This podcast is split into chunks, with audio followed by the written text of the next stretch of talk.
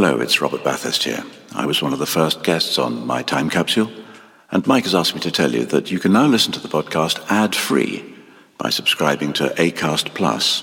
Details of how to join are in the description of each episode. Mike says it's very reasonably priced. In fact, Mike says it's a bargain. And who am I to disagree? Locked here in his cellar. Anyway, for a small subscription, ACAST Plus, my time capsule, ad free. Free. Unlike me. Burrow's furniture is built for the way you live. From ensuring easy assembly and disassembly to honoring highly requested new colors for their award winning seating, they always have their customers in mind. Their modular seating is made out of durable materials to last and grow with you. And with Burrow, you always get fast, free shipping. Get up to 60% off during Burrow's Memorial Day sale at burrow.com slash ACAST. That's burrow.com slash ACAST. burrow.com slash ACAST. Hey, I'm Ryan Reynolds. At Mint Mobile, we like to do the opposite of what Big Wireless does. They charge you a lot, we charge you a little. So naturally, when they announced they'd be raising their prices due to inflation, we decided to deflate our prices due to not hating you. That's right. We're cutting the price of Mint Unlimited from $30 a month to just $15 a month. Give it a try at mintmobile.com slash switch. $45 upfront for three months plus taxes and fees. Promote for new customers for limited time. Unlimited more than 40 gigabytes per month. Slows. Full terms at mintmobile.com.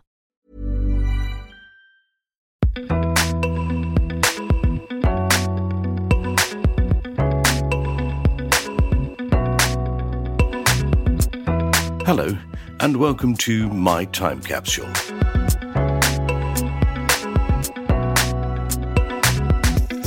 I'm Mike Fenton Stevens. In this podcast, I ask my guests to reveal the seemingly insignificant things from their life that personally they treasure so much that they would like to see them preserved in a time capsule. They pick four things they love, but one thing that is important, but which they wish they could erase from their life. We then talk about each thing before sealing it in a time capsule and burying it in the ground. My guest this week is the actor Kevin Bishop, who started his career as a boy in Grange Hill before being cast as Jim Hawkins in the film Muppet Treasure Island. He went on to appear in numerous TV shows, including his own series, The Kevin Bishop Show. He was in Pie in the Sky, Love Soup, My Family, Peep Show, New Tricks, Benidorm, Murder in Successville, Nigel Farage Gets His Life Back, in which he played the titular character, Detectorists, The Tracey Ullman Show, Plebs, and a whole series of Porridge, where he played Nigel Norman Fletcher. He played the title role in the TV film Dick Whittington and has been in over 20 other films, such as Horrible Histories, the movie, Rotten Romans, A Few Less Men, and A Few Best Men, where he gives the funniest best man speech in any film, in my opinion. David Brent, Life on the Road, Moonwalkers, and Keith Lemon, the film. This episode with Kevin was recorded some time ago at his home during that envious time in the distant past when two people could be in the same room without masks and without fear of killing each other. I look forward to making more recordings this way again, soon. Roll on the vaccine. Actually, don't roll on it. Put it in my arm. Thanks. But in the meantime, I hope this reminds you of joys past and happiness is to come. I slightly suspect that actually you're a liar. I think that you're one of three triplets. and that you spend all your time sharing out the things that you do in your life. Because I've never known anybody who's as busy as you. Uh, my wife would, would disagree with that. She sounds very lazy, but um, yeah, no, I uh, I'm always trying to keep busy, um, doing other stuff, hobbies. You have to have hobbies, don't hobbies. you? When you're, especially when you're when you're an actor, you know, and uh, yeah, make acting your hobby. I think that's the uh, that's the the secret, isn't it? And you don't feel any pressure when you sort of say, well, I'm, I'm not actually doing the acting, but that's just a hobby. Yeah, exactly. Yeah. Well, actually, an actor did say to me when I was really young. He said, "Kevin, when you can make acting your hobby, you've cracked it." And I remember thinking, "Whatever." and, uh, now I'm I'm nearly forty. I think, "Oh God, I wish it was my hobby and not my living." My advice to young people who are thinking of going into acting is, well, become an amateur.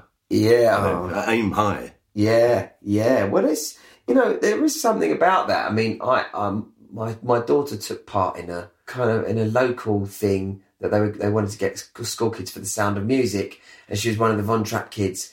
And I saw her in her performance, and I saw all the other actors on stage, and I thought they are enjoying this so much, Yeah. and they're doing it because they love it. And I thought, God, there's not many actors that have that moment of serenity on stage. You know, there's something about it being your work as well, and and your you know how you get your money and stuff that does remove a bit of the art and the and the, the beauty of doing it. Yeah, in fact, the joy of theatre often only occurs to you when you're in the wings, I think. I agree. I've had that moment a few times. I'll do a lot of work with Gorillaz, and and I remember we were in going when I go and sort of tour with them, or I'll see them in concert, and just being at the backstage mm.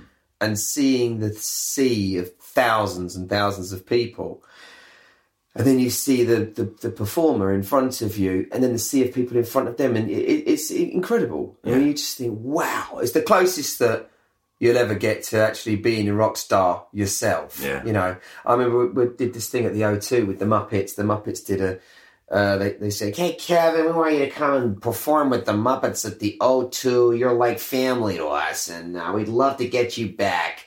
And I'm thinking, Jesus, I'm going to the O2, the O2, the O2. Right, okay. So we go to the O2, and it was mental. It was completely mental. I mean, just thousands and thousands and thousands of people there. It was It's huge, ridiculous. Yeah, I mean, there's something scarier about performing to a theatre that only holds 600 people hmm. than going somewhere like the O2. The size of the O2, obviously, but there's something kind of, I don't know, it removes you from the fear of it because it's.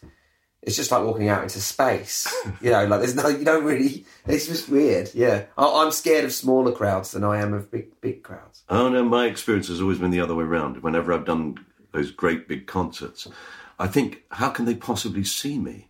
You know, I, I, I end up jumping about a lot and pulling enormous faces in a desperate attempt to come across the footlights, as it were.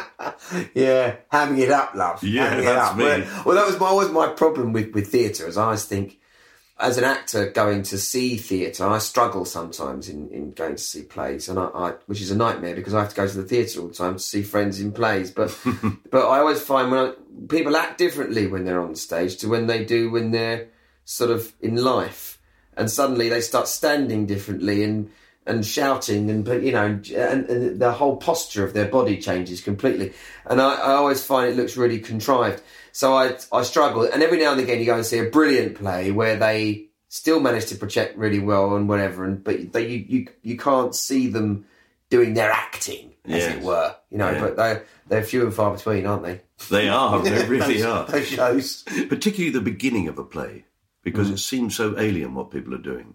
And it's because really they're making their voice heard right to the back of the theatre or something. If you had an open air theatre, Yeah. Mm. and it starts in the light, and then strangely enough, your voice doesn't carry as well in the light.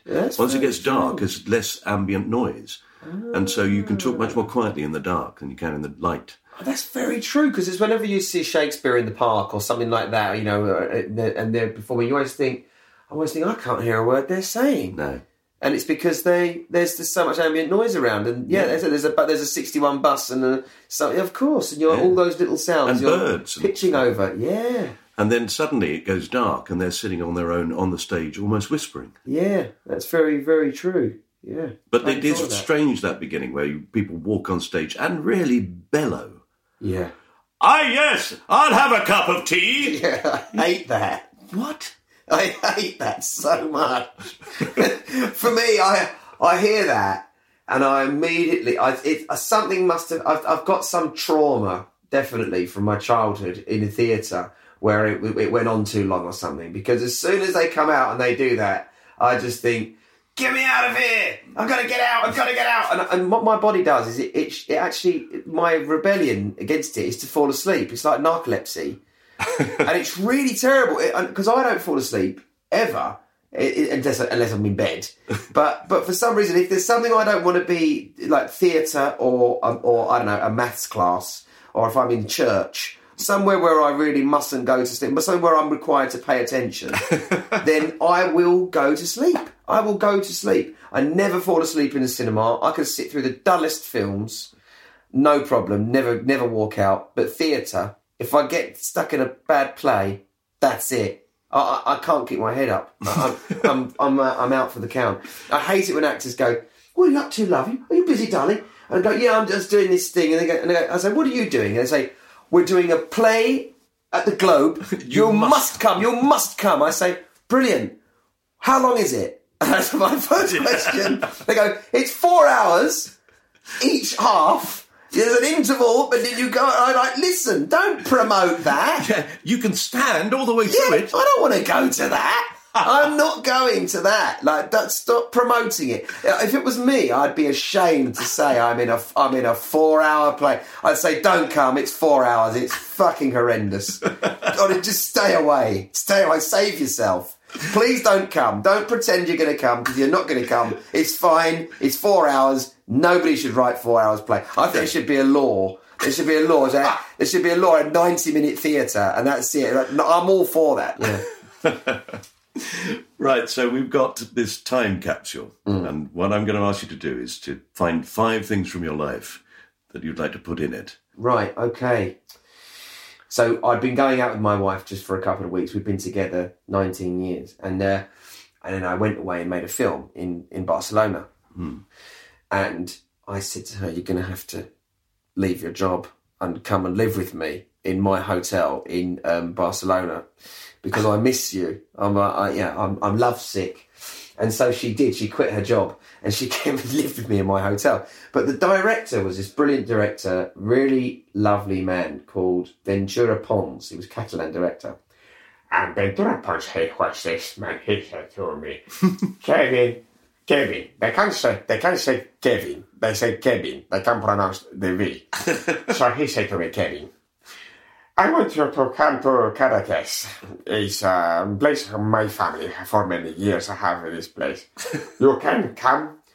Um, you can stay with me for a few days. We have a house very close to Salvador Dali. He used to live in this place and he was very good friend of mine for 30, 30 years, a very, very good friend of my family.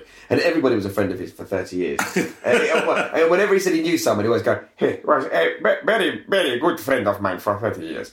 So we go to um, we go to Cadaqués in this car with uh, Ventura and his partner, and um, we drive along this uh, country road, and we get to Cadaqués, and there's this incredible. I mean, I don't know if you've ever been there, but it, it, it's a beautiful place. No, I haven't. It really is lovely. And Salvador Dali lived there. And um, I remember there was this, this mist was rolling off of the cliffs, like a really sort of prehistoric feel to it. It was it was mental. And then we went out in this boat to this beautiful little island, and we had fideuà, which is like paella, but the noodles. And we had fideuà there with the ayo sauce, and it was the first time I'd ever had it. I was 20 years old. It was the first time I'd ever eaten that food. And I, and I was with my wife, Casta, and we were both really young and in love. And I was making this film. The film was called The Food of Love with Geraldine McEwan and uh, Juliet Stevenson, Paul Rhys, and Allan Corduner. And it was just an incredible weekend. And I remember we stayed in this hotel, and in the hotel, it was so hot there was no air conditioning. So we took the mattress off the bed and slept in the on the balcony Wow. outside on the hotel, and we had we had wine and, and, and cheese and stuff out on the balcony, and then slept on the balcony. And I always remember it to this day as just like boy, one of the happiest moments ever of my young life. You know, I'd left home; it was the first time I'd really been away from home, and um, like working long term, and you know, like just this freedom and Barcelona and Spain, and the, I just fell in love with the place. I completely fell in love with it. Uh, yeah, and that, that was that was really just the start of an of an incredible sort of experience. So when you first, when you fell in love with your wife at this time, because if I think back to my falling in love with my wife, I was rather strange, I think, or she thought I was strange, because I would always talk about us way in the future. I would talk about Yeah. us when we were old. So when we're old, Yeah. and she would say, well, we might not be together. But I had no no, pressure. doubt- I had no doubt about it. yeah. I was completely confident in the Yeah. fact that, that this this would happen. These things would come about. It's interesting that stuff, isn't it? Because I, I I always wonder, like, as soon as I met Castor, I was just like, well, that's it. Like, that's just it. I'm always going to be with you. Maybe that's because of my childhood. My parents are still together, and they were sort of childhood sweethearts. And and and I just always, I thought, well, that's just the way it is, isn't it? Yeah. It's just acceptance. I've been to Spain several times and done some interesting things, and it's always those sort of off the wall moments Mm. that are the most memorable, aren't they? Well, those are those moments, I think, in your life. There's moments that I look back on that I remember being in the moment and thinking, I'm never going to forget this. And it's funny because you really don't. You know, like I remember the first time I did a play and I was, it was Chichester and I'd left home to go to do this play and it was, the cast were incredible. It was, it was Steve Spears, Tom Georgeson, Deborah Gillette, Andrew Lancel, Alec Newman, Russell Tovey, who I shared a flat with. Wow. And we were kids. We were like 18, 19. yeah. Uh, it was Nicholas Le Prevost. uh, Nick was uh, playing the piano, singing songs, poetry over there. And then I walked over and he said, What are you fucking doing over here, you cockney? You've scared all the girls off.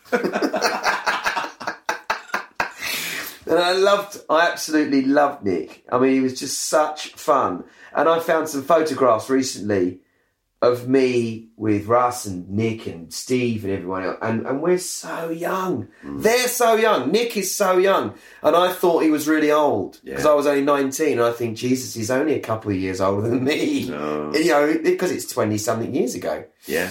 um, and and they were just a, an amazing time. But I had this um, I had this flat. Russell and I we rented this flat from this woman who was very posh, and You know, I said I wanted all the money up front. You know, I want the money up front. and I remember I remember we basically there was more money than to get the flat than we were earning, and every night we'd go to the Bell Pub, which is opposite Chichester Festival Theatre, and we'd we you know we'd have we'd, we'd have quite a few drinks, and we'd be sort of staggering home, and then you'd get a call, hello, darling, it's Nick. Um, look, I seem to be a little bit inebriated. I'm, I'm really not really able to drive the Volvo home back to Tunbridge. So, I, would you and Russell mind if I slipped on the floor in the thing? And that, this was every night, and we had it was like a sort of menagerie of these reprobate actors. Brilliant. Steve Spears, Steve Spears. Oh, cowboy, I'm coming over. I'm going to stay at yours. I hope you don't mind. Um, I've had a few. I've had a few. Don't worry. I got this lump. I got a lump. he's been doing that for twenty years, and I've been worried about him for twenty years, and he's, he's still going strong. he's still smoking, his, you know, his Marlboro Lights, and um, yeah, and it was it was brilliant. I mean, just a fantastic time where what I really noticed about the actors was that there was no, we were all the same age.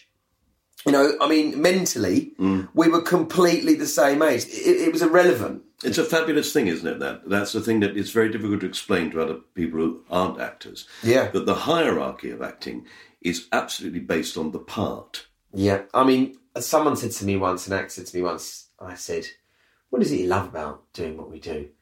And he said, Well, it delays the onset of adulthood. he said, Because when you're an actor, you just you just don't ever really have to grow up, do you? Really? It's like a sort of you know, you just you just carry on doing what you're doing and and getting by and, and enjoying things and dressing up essentially and mucking about, which is what you know, which is really what it is. And and I totally agree. And I love the company of actors. I find that actors are just we realise there's a finite amount of time to the job that we're on. Mm. And so it's like we're on this thing for six weeks and then it's bloody done. Yeah. you know, We'll never we- see each there we are, darling. Then, we, then we're back to unemployment, love. Yeah. You know, and, and there is, and we'll never, and we'll, we'll never, we won't work with each other possibly ever again, or at least for 10, 15 years. Yeah. So And then you jump straight back in again as Yeah. if you've not been apart. Yeah, and that- that is that is the best thing. And if and I always find that well, I remember in the early days as a child actor, and you'd be going for a read through, and this is I'm talking about you know the mid '90s or whatever, and people would go, "Do you go to the pub?" we're at the pub, pub lunch, pub lunch, pub lunch. And all these actors of all ages all going into the pub. Yeah. And we, we used to go and we'd have, to, we'd have a drink and we'd have a lunch. And that's how we did it. Mm. And, and we were, and that's how we bonded because we realised we, it was like a little bit like going to war. Like we had to bond really quickly Yes. because we're going to be on stage in a couple of weeks and, and we need to get all this stuff done. You know, we need to break all these things that you work with someone in an office and you wouldn't get to know, you know, John from accounts for 10 years. And then suddenly you'd see him at the office party and strike up a conversation. This is instant with actors. Yes. You know, because we because it has to be. There's no time for No. for, for getting to know each other slowly. It's like, You who tell, are you? You what are you other about? actors things almost immediately, don't you? Your, Yeah. your most extraordinary secrets. Yeah. You tell them at the first coffee break. Yeah, it's essential that they know that about you. That's what I think. You know, I think it's essential that we just cut to the chase. You know, and, and I love that about actors. You know, I, I really love that about actors, and I think that comedians are much more guarded. Comedians get themselves into a headspace where they think, "I'm the, f- I'm so funny. Um, who's going to make me laugh?" Yeah. And then someone does make them laugh, and they don't like it. No, no, no. yeah. Often if you sit in a room with a bunch of comedians, there are lots of people saying very funny things and everybody else scoring them. And I, I but I, I'm, you know, I'll be guilty of that myself. I, I, I think when you when you get involved with comedy and you start creating comedy, then you do start to dissect everything. I mean, I was watching an episode of um, Arrested Development the other night, and I was studying the camera angles, and I just thought, what am I doing? Like, and I was going, oh, that's that's all handheld. That. I thought, what am I? What's happened to me? I can't even watch bloody. I love comedy. Like, what am I doing? You know, like I'm every performance. I'm thinking they've cross shot that. They've, they've- that's how they did that. They've cross shot that, and that's how. They, and and and that that sort of. I remember when I was a kid and I was I was in Grange Hill, and I loved Grange Hill. I watched every episode. I was a big fan of Grange Hill, and I turned up to Boreham Wood where we used to film it, and they said, "Do you want to see the playground?" And I was like, "Yeah." And they walked me out into the playground, and I thought, going out into the Grange Hill playground, Yeah. and then I they showed me this car park where there were cars parked in the playground, and that's the wall where we shoot the so and so scene, and it's just a plastic wall and a set. And I remember the bittersweet sort of day of like I'm on Grange Hill, and also the realization that uh, it's all none of it's real. Yeah. One of the things actually I mentioned in, in I was going to mention today was that you know was working with the Muppets as a as a child, and I always had this thing where I thought because I worked with Tim Curry, and people say, "What was it like to work with Tim Curry?" And Tim Curry bought me a CD Walkman at the end of the job. I mean, in the is this is how old it is. So it was, he bought me a CD Walkman at the time. That was you know, Fantastic. That was a great present. I mean, it was you know, CD Walkman was it was wow. You know, CDs on the go. You know, this is incredible. And he said, he, I remember specifically remember him walking me uh, down this. The, we were in Shepperton Studios, and he's walking me along across the lot and giving me this present on the lot. That's a penultimate day. And you know, I just want to say sorry for for you know by being a bit standoffish. I have been quite standoffish throughout filming, um, because I just feel like it, you know, it wouldn't really help the character that he was friends with Jim Hawkins, and and and he had really been standoffish, but. At the time, I thought, oh, he hates me, but but I now I'm an adult, and I work on set. Now, I was a really overbearing child. Like I had lots, No. lots. Of, believe it or not, Mike, I was very, very. I had lots of energy, and uh, you know, people would say, "Are you hyperactive?" And my mum used to sort of get very upset. But I was. I was completely hyperactive, and I was bouncing off the walls. And also, I was very irreverent and, and, and, and didn't really pay much respect to anybody because I just thought that it was just a, a great laugh that we were that we were filming. And um, and I look back on those times and I think, yeah, it, it, I I sometimes when I work on set and the kids turn up and they are they're they're little shits, and I think, oh god, he's coming over again. That little ki- oh god, he's a horrible child, and it and you know it, it, it's it's funny how you sort of you know you, you change. So I forgive Tim.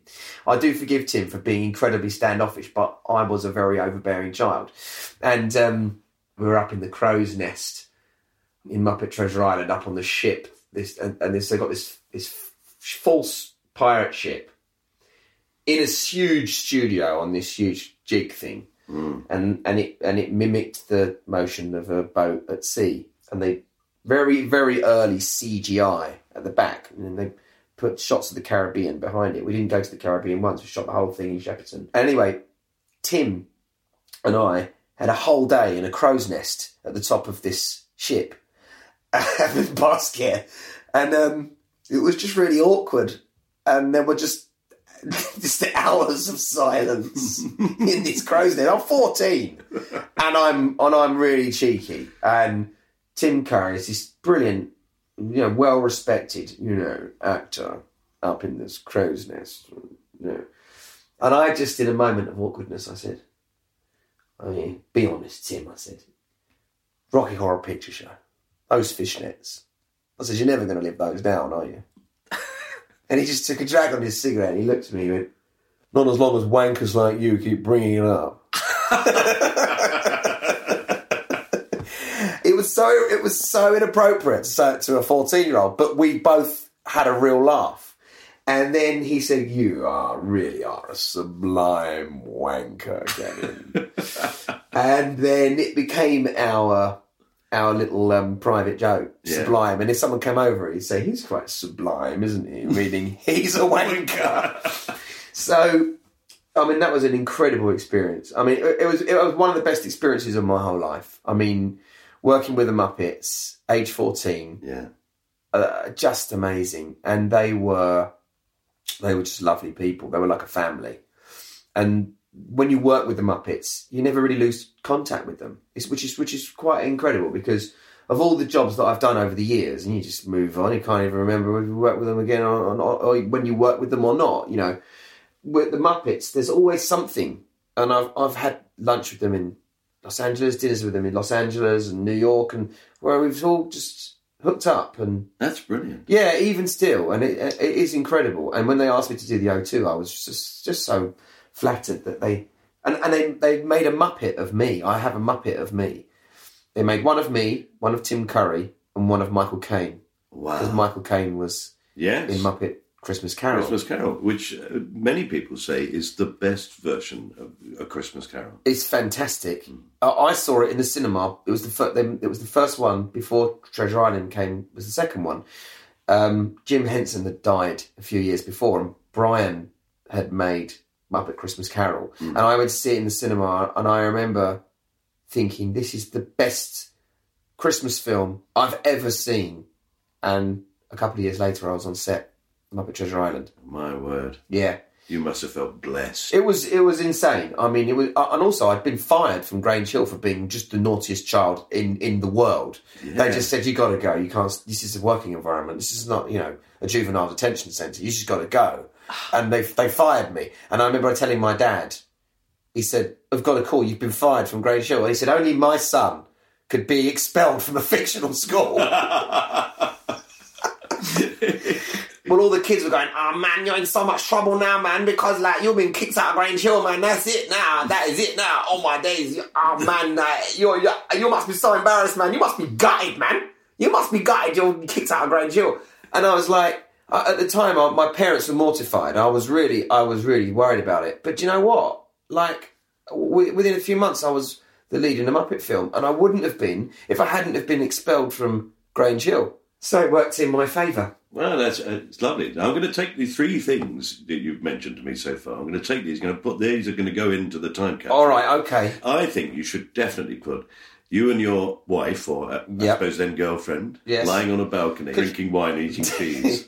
I have to say, I'm really jealous. and also, I think that you at Chichester with those actors, and then actually feeling for the first time in a way like an adult, and thinking, Yeah. Mm. here I am, I'm away from home, and I'm with these people, and we're all together, and it's fantastically unitarian. It's Yeah.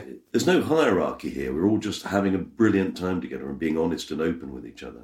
Yeah, absolutely. And it was one of those moments where I thought, this is what it feels like to be a proper working theatre actor. Hmm. And I love it. And I want to do it again. That, that was, that was, and this is, that was me done. Yeah. I knew at that moment at 19, I just thought, there's, there's, there's nothing else I can do but this. And somehow I have to stay employed in this, this field. You're very happy to work in the theatre, not to go to it. Yeah, I'll be in a four hour play. I'll be in one, but I'm not watching one.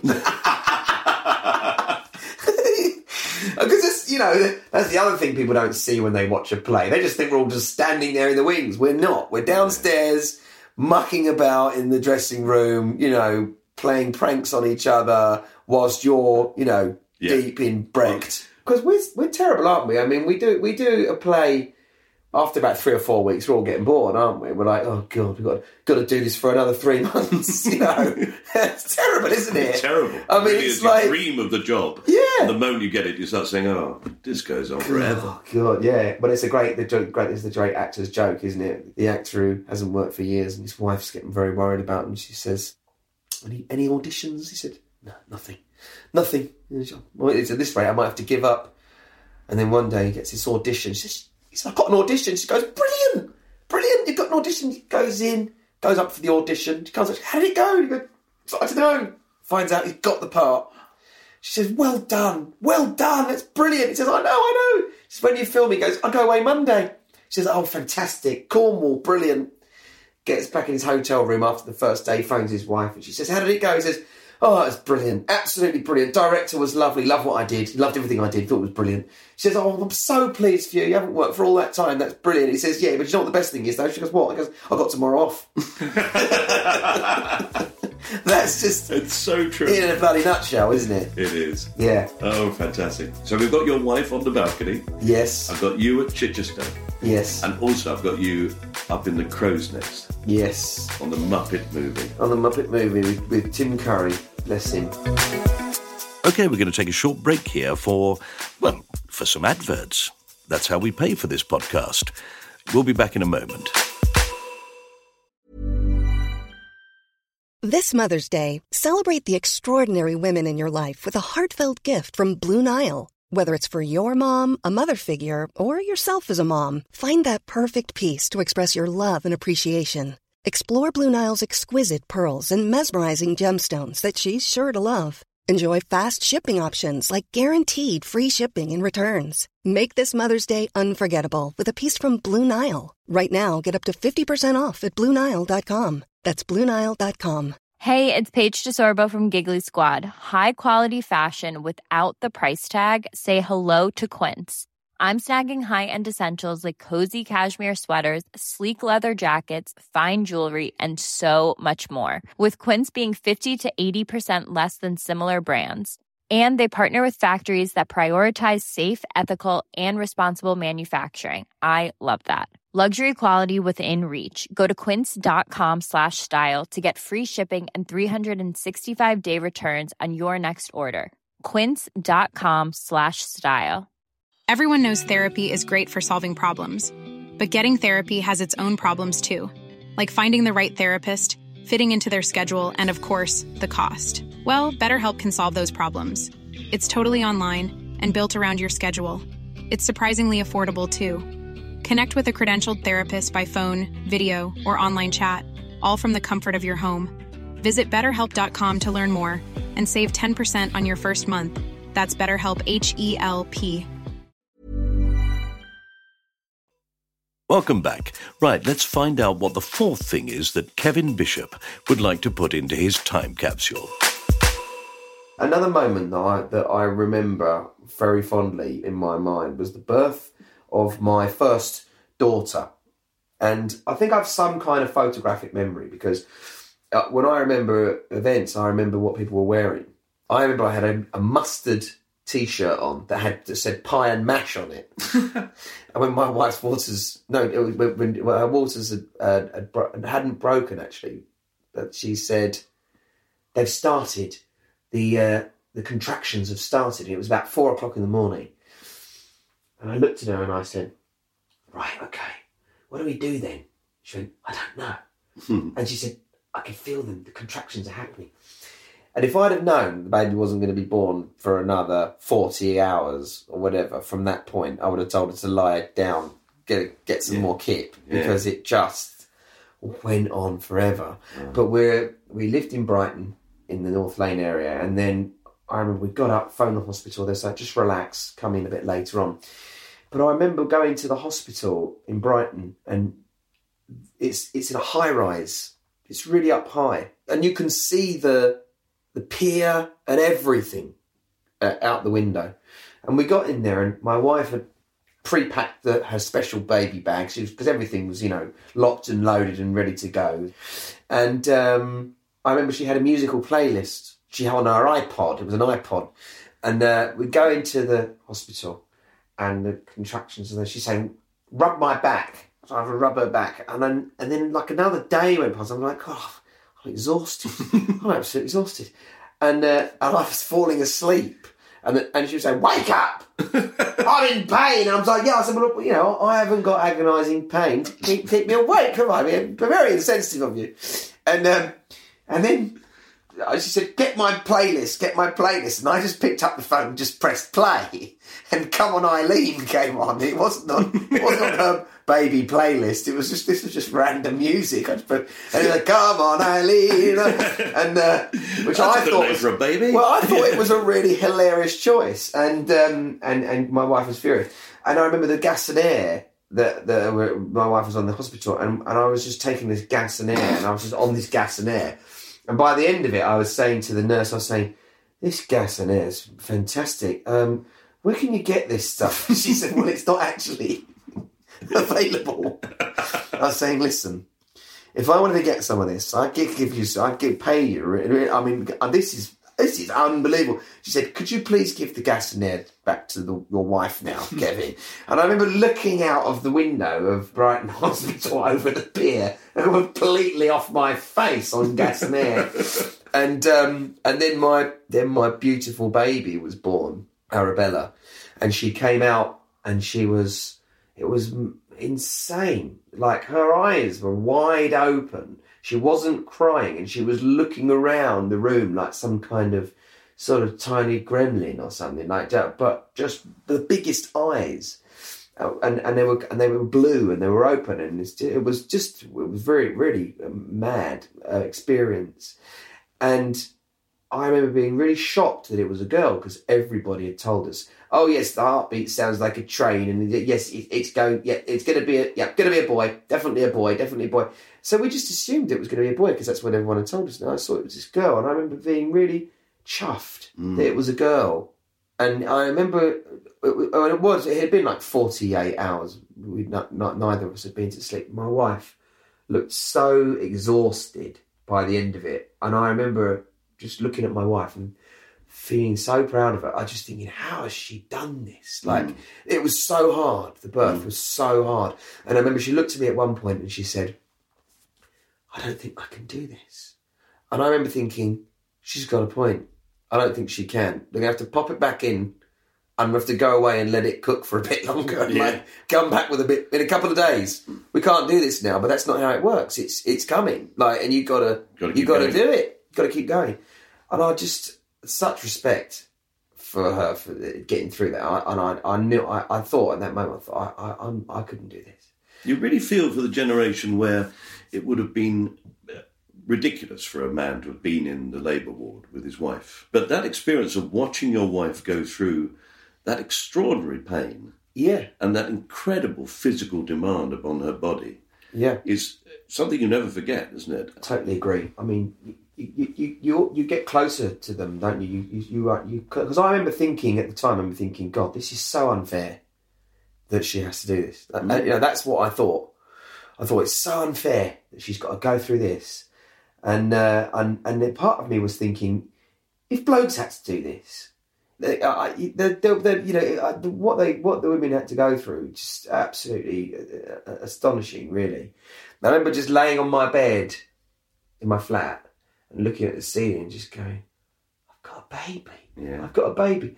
And it was a moment that I'll never forget I'll never forget that moment in that room, lying on that bed with my pie and mash t-shirt on, and being a dad, actually being a dad, and and and and yeah, she's like my my daughter's um, eleven this year, and she is really we're very very close. She was a complete daddy's girl, and um, Audrey was born two years later, and a completely different birth, much quicker, and a really sort of chubby baby. Um, and it was again, it was beautiful as well. Uh, It was absolutely beautiful um, experience. One that I'm I'm so glad I was there for. As an older man, I'm able to tell you, uh, well, warn you, there will be a day where both your daughters will tell you they hate you. Oh, I've already had that. All right. I've already had that. I mean, it, it, it's it's um yeah. I, I, I've de- I had that a couple of times from Arabella, and it's just starting to dawn on me now that I've got a wife and two daughters, and I've got a, I've got a, when we were buying our dog, the girl said, "There's a female available. They've got they've got a girl one." And I said, "No, absolutely not." There needs to be some testosterone. I need someone, just someone. And um, and I got my way, and I and I got Bud, my dog, and uh, but I, I'm completely outnumbered here, you know. And so yeah, there's uh, the bants, as we as we call it, has already started because my kids really really take the piss out of me. Like I had long hair recently, um, a couple of days ago, and my I, I read my youngest a story, and she looked at me and she said. What's going on with your hair? You look like a crap beetle. I was like, That's a brilliant description. what? I was just absolutely devastated. And that's basically what they do. You know, and it's going to get worse. And they're Yeah. only 10 and 8. So I always think about like, people say, oh, I'll tell you what, someone gets my daughters. I'll say, you look after my daughter, mate. You ever mess my daughter about? I'll be, honestly, good luck to whoever gets these ones because they are going to give them a run for their money. You know, they're terrifying. Brilliant. Well, I think any father, that moment of realizing, yes, I'm a parent, mm. I am a father, Yeah. It's an extraordinary moment, isn't it? I mean, I always uh, you you forget how hard it is, don't you? And but like the those early stages, I think between the ages of like you know newborn and four, you are really in the eye of the storm, aren't you? And we had our kids quite close together, and I remember when we we, had the first baby, we were thinking we're really good at this. This is this is it. We got this. This is easy. Should, should another one? We're, we're made for this Yeah. second one came along and it was just like we didn't know whether we were coming or going. I mean, it was utter carnage. I mean, my wife handled it amazingly, but I, God, it it was just yeah. And we were very lucky because a lot of my work was was abroad in the states, and and when the babies are little like that, you can take them anywhere. But I always worry now. I think, God, if I got that job now, mm. what would I do? It would be a nightmare. Yes, it becomes impossible, doesn't it? It does because they get their own life and their own friends, and they don't want to go to Los Angeles or they don't want to go to live in bloody you know wherever for a you know for a, for a few months. And and and I Give up their understand job and that. go live in Barcelona. Yeah, exactly. yeah, they're not going to do that. But it just talking to you now, I suddenly realise, you know, how far away those moments are, and actually they don't feel that far away, but they are. They're Yeah. they're a long time ago, Yeah. and it is like you know Barcelona and things like that. I mean, it's oh my god, like I'm 40 this year, and so so it's I was halfway through my life. You know, it's it's just mad to um to think of that. Yeah. Yeah. It flies by. Well, there's also that thing of knowing when, you know, what do you make the choices are. I mean, I think when you when you do have a family, you know, you you make massive sacrifices as an actor because your objectives completely change. And you know, I remember being a young actor, and I remember thinking the jobs I wanted to do were were not about finance almost. They were more about me just being front and center and being the star of this. You know, that's what that was what I wanted to be. I wanted to be a serious actor and go off and do this thing. And but I wanted this family. And then when you have a family, you realize actually you can't.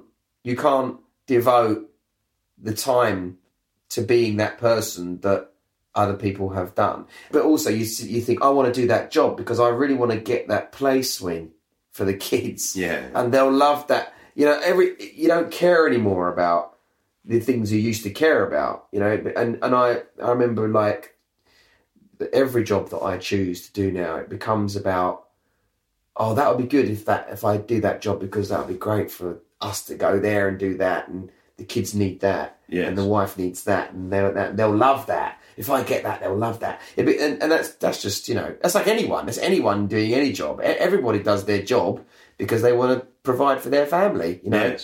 my wife's very supportive of actually in what I do. I turn a lot of stuff down, and and I'm sure when the chips are down, she probably sits there thinking, "What a selfish bastard he was to turn that down." But she never tells me that. She never makes me feel like that, That's nice. and that is nice because it because I do think the partners really suffer. I think they mm. really suffer. We suffer, and it is a you know an insane business to do keep the momentum going and whatever, and it, it's inconsistent and we suffer through that but that was our choice but i think the partners i don't think they they never signed up for what they end up with you know and what people see is this kind of gregarious outgoing character uh, on stage and in the dressing rooms and in the green rooms and whatever but they don't see this person walking around the house No. for three months thinking their career's over Why didn't I get that? Part? yeah, yeah, and and watching television, going, I can't, I can't believe they went for him. I can't believe it. They, what a boring choice. What a boring choice. You know, right, right, right the way through the whole film. Yeah, the only time my wife really has ever told me off about it was Mm. that I went to Australia for four months when our baby was uh, three months old and we just moved to a new house. And every night I would phone her up and just say, Oh, I'm having such a miserable time. I really miss you. Really miss you. I want to see you and the baby. Why can't you come? And eventually she said, Don't ring me again. Unless you're going to ring me and tell me something cheerful, she says, because it's hard enough me being here with a baby. You're in Australia having a whale of a time, and Yeah. all you do is moan about it. Yeah. Well, see, my wife is the opposite. My wife wants to know that I'm having a terrible time. That's what she wants me to tell her. So I, I, I'm very, I'm very careful about the about the information that I impart because I, I, I, I I'm always having a wonderful time wherever I am. so I have to say it's fucking miserable here. Very boring. I miss you, darling. It's not the same. Oh, everyone's awful. They're awful. No, there's nobody here under the age of 30. and there's no, everybody's hideously ugly. And, and the food is rotten here in, uh, because I've, I've actually left my wife when I went off to do, I made two films in Australia. And the first one was in Sydney, the second one was in Perth. Both times I had the most incredible experience. I, I loved Australia. I think it's brilliant, and uh, I wish that we left all the convicts here and, and and taken everybody over there, and we'd all just gone to Australia. It was brilliant, it's a fantastic place. But um, What is the title of that incredibly funny film about the wedding? A few best men. A Few Best Men. If people have not seen A Few Best Men, they must watch it because your best man's speech, when you're coked up, is one of the funniest things I've ever seen in a film. It's one of those really lovely sort of gifts that you get every every now and again. They don't come around very often.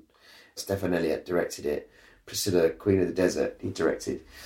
And Ste- Stephan was like this really, really brash Australian. He just like wanted to fucking just fucking say it, just fucking do it, fucking whatever. you know, like he, he wanted it to be ruder, more. Bo- I mean, he was, he's brilliant fun, Stephan. I mean, I just I, really, really good fun. I mean, and um, Olivia Newton-John.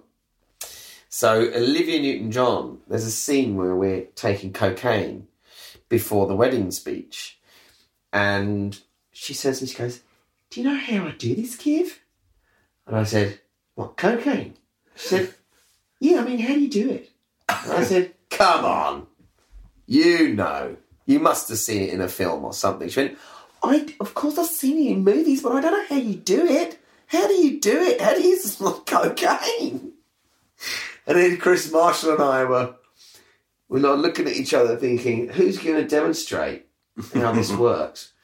And uh, she was just brilliant fun. And I, I remember she's got a lovely sense of humour, Olivia, a really lovely sense of humour.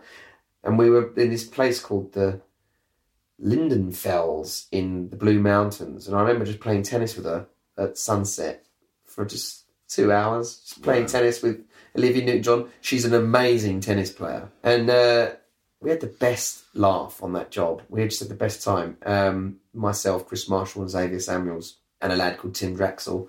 It was brilliant. The, the whole thing was, was was great fun. But that that's you reminded me when you said about Australia. As I, I remember, my wife was heavily pregnant. She was seven months pregnant when I left, and I got back, and she was ready to drop. Wow. And I remember the whole time, the whole last month I was out there in Australia, thinking, if I get that call, I'm I'm 24 hours away. I've got to go. Yeah, I've got to go right now. But luckily, you had over 40 hours. Yeah, yeah. Well, I would have done the, yeah, the first one. Yeah, Oh, yeah, lucky. we're going to absolutely put your daughter's birth into the time capsule. It's Yeah. beautiful thing. But I'm going to ask you now to put something in that you haven't enjoyed. Yeah.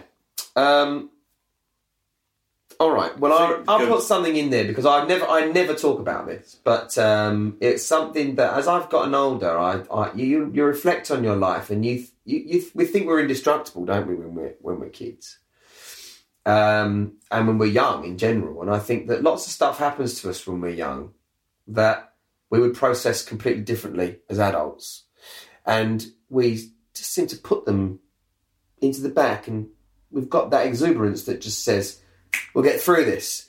And no, i'm not going to get i'm not, I'm not going to let that define me. I'm going to let's move on. And really they do they i think they come they get you in the end you know. Yeah. they eventually come. And uh, when i was 12 years old i went to a school called ravenswood school for boys in bromley same school david bowie went to.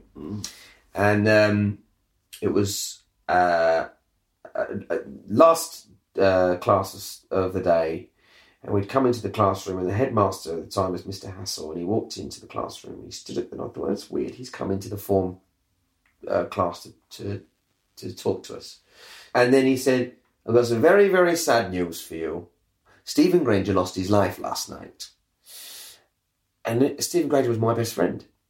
Oh, my word. And I, he hadn't been at school that day, but I hadn't really questioned it. And he was on, he'd been on crutches because he had a, uh, Sever's disease in his feet, which meant it was like a, was like a growing thing, and he was on crutches. And what happened was he he he'd lost his life. Um, he'd accidentally asphyxiated himself whilst doing his homework.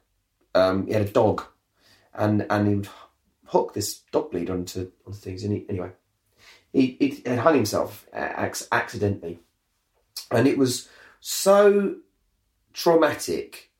Like I really, really just had the, the horrors at a really young age. I mean, I wasn't even thirteen, and um, it was the first time in my life that I was aware of my mortality and that we could die. You know, and I think younger than people should know. They- do you know what I mean? It was, Yeah. To become all that aware of, and and so childhood innocence is, is a real sort of thing for me. I was like, you know, that it can be just. I remember it was snatched away that day completely, and I the world was was was never quite the same again. You know, at that point, my my best mate. And what was really horrible was we used to have these books called a contact book, and and in the contact book, you had met you could collect merits. There would be awarded merits from the from the um, teachers, and merits were hard to get. You know, they weren't. They weren't. It was, you didn't get them easily. Um, and some kids, there's some of the swaps had loads of merits. You know, the teachers' pets and whatever. But the, the merits came particularly difficult for me because I was, you know, so naughty. And um, the teacher had said to me a week before, Kevin, will you look after Stephen? He's on crutches. I went, of course he is, my best mate. I'll look after him. That's fine. And one lunchtime, I loved playing football. And my job was to take Stephen around on his crutches and help him get from A to B. And I just forgot and played mm-hmm. football. And I played football for lunch. And the teacher, I walked back after lunch sweating. I'd been playing football in the all, all lunchtime. And the t- teacher saw me in the corridor. She marched up to me, Mrs. Hughes, and she took my, she went, give me your contact book. I gave her the contact book. She opened it out into the merit that she'd awarded me and she scrubbed it out in red pen and then gave it back to me. And when Stephen died a week later, I had that contact book for the rest of the year. And every time I opened the contact book, which was every day, every lesson, every day, I saw the scrub, and it really, uh, yeah, and, it, and and it's and it's funny, isn't it? You you put these things to the back of your mind, but just recently, I was thinking, God, that was really hard. And my mum was used to sort of take me to the family. They were Italian, and they would wear black all the time, and then they would wear veils. The the women would wear veils where they were in mourning, Yeah. and yeah, it was just really. I just remember it just being a really, really incredibly depressing year. Like the whole time was just really awful, and I think I had a breakdown. I think I'd actually had a breakdown at that, at that young age. I really think I did because I'd hearing like noises in my, like I'd hear screaming in the in the middle of a classroom, and I didn't realise at the time, but No. I just got through it. But I look back now, people said to me, "Oh, that's that's a that's a breakdown. that's what happens Yeah. when you have a breakdown." Well, I think people underestimate how much children are affected by these sort of things. Mm. They feel that actually, but they don't really understand. It's Yeah. not like being an adult where you understand the full consequences of things. But um, but Mm. children also are fantastically good at just getting on with it. Yeah, but there's also if you talk to a lot of people that work in comedy, there's always some kind of. I always find something there, and it, and it, it's a coping mechanism. Comedy. I think it's a skill that we develop that to cope with with. For in my case, I developed comedy to cope with sincerity. You know, I struggle with it. So when people, I'm the worst person to tell that your cat's died because I will make a joke out of it, or I feel like I, I have to. So, so obviously, if someone comes up and says, "Oh, my mum's died," I'll sit there and I'll give them a cuddle and I'll be, you know, it's it's a somber moment, but but there's something about sincerity with me that I'm very very awkward around it. So I think that's where that skill. I was bullied as a kid because I was on. Well, I think it was because I was on television, but also I was small and stuff. So I've learned very quickly that comedy got me out of trouble, and not just any kind of comedy, a charm comedy. Mm-hmm. So mine, mine is always about trying to charm someone. My my old thing always always been, if you're doing comedy and that person is annoyed, you've lost. Mm-hmm. You, it isn't working. You know. So if anyone, if someone's in the seat or whatever occasion, and they're in they're in the seat, they're in the chair, they should be laughing as well. If they're not, then it isn't comedy; it's bullying, Right. or or it isn't working. It Yeah. isn't serving its purpose as a comedic moment. So I always find that the comedy that I really like, the comedy I like to watch, is daft and inclusive, as opposed to, you know, spiteful eh, or that kind of that, that kind of public execution. I, I I've never really liked those, and I am always find the I find the kind of you know when someone does something wrong on Twitter or or or or, or in social media or something, and people sort of hunt them down. I always find myself sort of feeling for the for the person, no matter what they've done. Trying to defend them. Yeah, try and defend them because I always find that it's like I, I just never enjoyed that spectacle. No. You know, never enjoyed that spectacle. I always feel like you know it- it's like watching an outnumbered fight. You know, it's not fair. No. Absolutely, one hundred percent comedy is to this day and always has been my way of bursting either tension in a room. You know, I will always say the most inappropriate thing, but it's needed, it's necessary at that moment. It's always, I always feel like when you say something really inappropriate, it's really funny, and it, the stakes are so high that everyone laughs because it's it's it's comic relief. It's exactly what it is. It's like, thank God someone said something. Well, all, all the funny people are thinking that. Yeah. You know, thank God someone said something funny at that moment because it's unbearable. I was, if people watch a bad, a bad drama, they just look at each other and they go, oh shit. And that's the end of it, you know. Or if they go to see a bad play or whatever, and, oh, that was, I didn't enjoy that. If you go see a bad comedy, people are so offended Yes. that you dared to try and make them laugh and it didn't work. How dare you waste my life trying to make me laugh? And I always find it hilarious because I just think it's it's such a thankless task when it goes wrong. They can't just go. They can't just accept it. And, and, I, and yeah, there's. It, it, every, it, that's my problem with uh, with with like doing comedy in the UK is it's just there just doesn't seem to be the support for it. You know, you got to you to be a comic here in the, in the UK. You really got to nail it. You got to get it right, or they'll or they'll pull you to pieces. I think it's. I think comedy means so much to us. It's very precious to us Yeah. as a nation. I, I remember when I was in France working with. I've done a lot of work with the French over the years. I've got sort of a parallel film career with, with European cinema that no one even knows about here. thank God. And um, yeah, and these these the French when I'm with them, they're laughing at me and you know, Kevin, you know, he's uh, really uh, you are so funny and uh, the things that you say. Uh, but you can see they're almost thinking, why is he making us laugh? Yeah.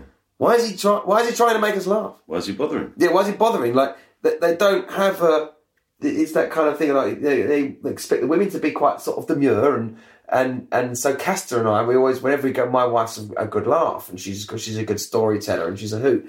And my I remember my fr- my friend is an actor. He said to me, Kevin, why are you you and your wife you are so close? You are really uh, close in your life and much in love. What is the secret with that? Why do you love her so much? I went, well, I, she just really makes me laugh. He went, hmm, hmm. But that's not sexy, no? Yeah. He couldn't understand that oh, I like having a laugh with her. You know, we kill time by, uh, you know, mucking around and. Uh, Having funny faces. yeah, yeah, play, yeah, tuneful, tuneful farts. that's how we. That's how we laugh. As a nation, we're very protective about comedy, and we, and we're very proud of our comedy heritage. And and when it doesn't work, woe betide you for getting it wrong. You know. Well, you don't very often. That's what I'll say to you. So, congratulations. Thank you, Mike. Yeah, it's been lovely to talk to you. I'm going to I'm going to take that little book with that horrible red cross in it. Yeah, I We're know. Gonna, we're going to lock it away. That it's gone. Yes, it's That's gone. gone. Yeah. Don't worry about it again. Yeah, I won't. I won't. It's good. This has been quite cathartic. well, do I do I have to pay you? You got to invoice me for get this the therapy invoices session. on the way. Don't worry. Yeah, Thanks, I really enjoyed it, Mike. Thank Great. You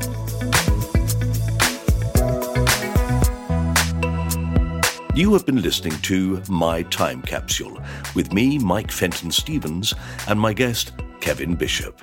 You can subscribe to this podcast wherever you usually get your podcasts, or in fact, where you're listening to this episode now. Or you can try Acast, Spotify, or Apple Podcasts. And if you've got a few minutes, you could rate us and leave a review. Uh, be sure to spell check it. You'd be amazed how many people misspell simple words like amazing or brilliant or even astounding. Somebody even got the word great wrong the other day. They spelled it S H I T. Yeah, honestly. Oh, that's homeschooling for you. Anyway, you can follow us on Twitter, Instagram, and Facebook. Just search My Time Capsule. You can't miss us. This podcast was produced by John Fenton Stevens, and the music is by Pass the Peas Music. It was a cast off production. I hope you can join us again soon. No, really, I mean, honestly, it would be totally shit. Great. Bye.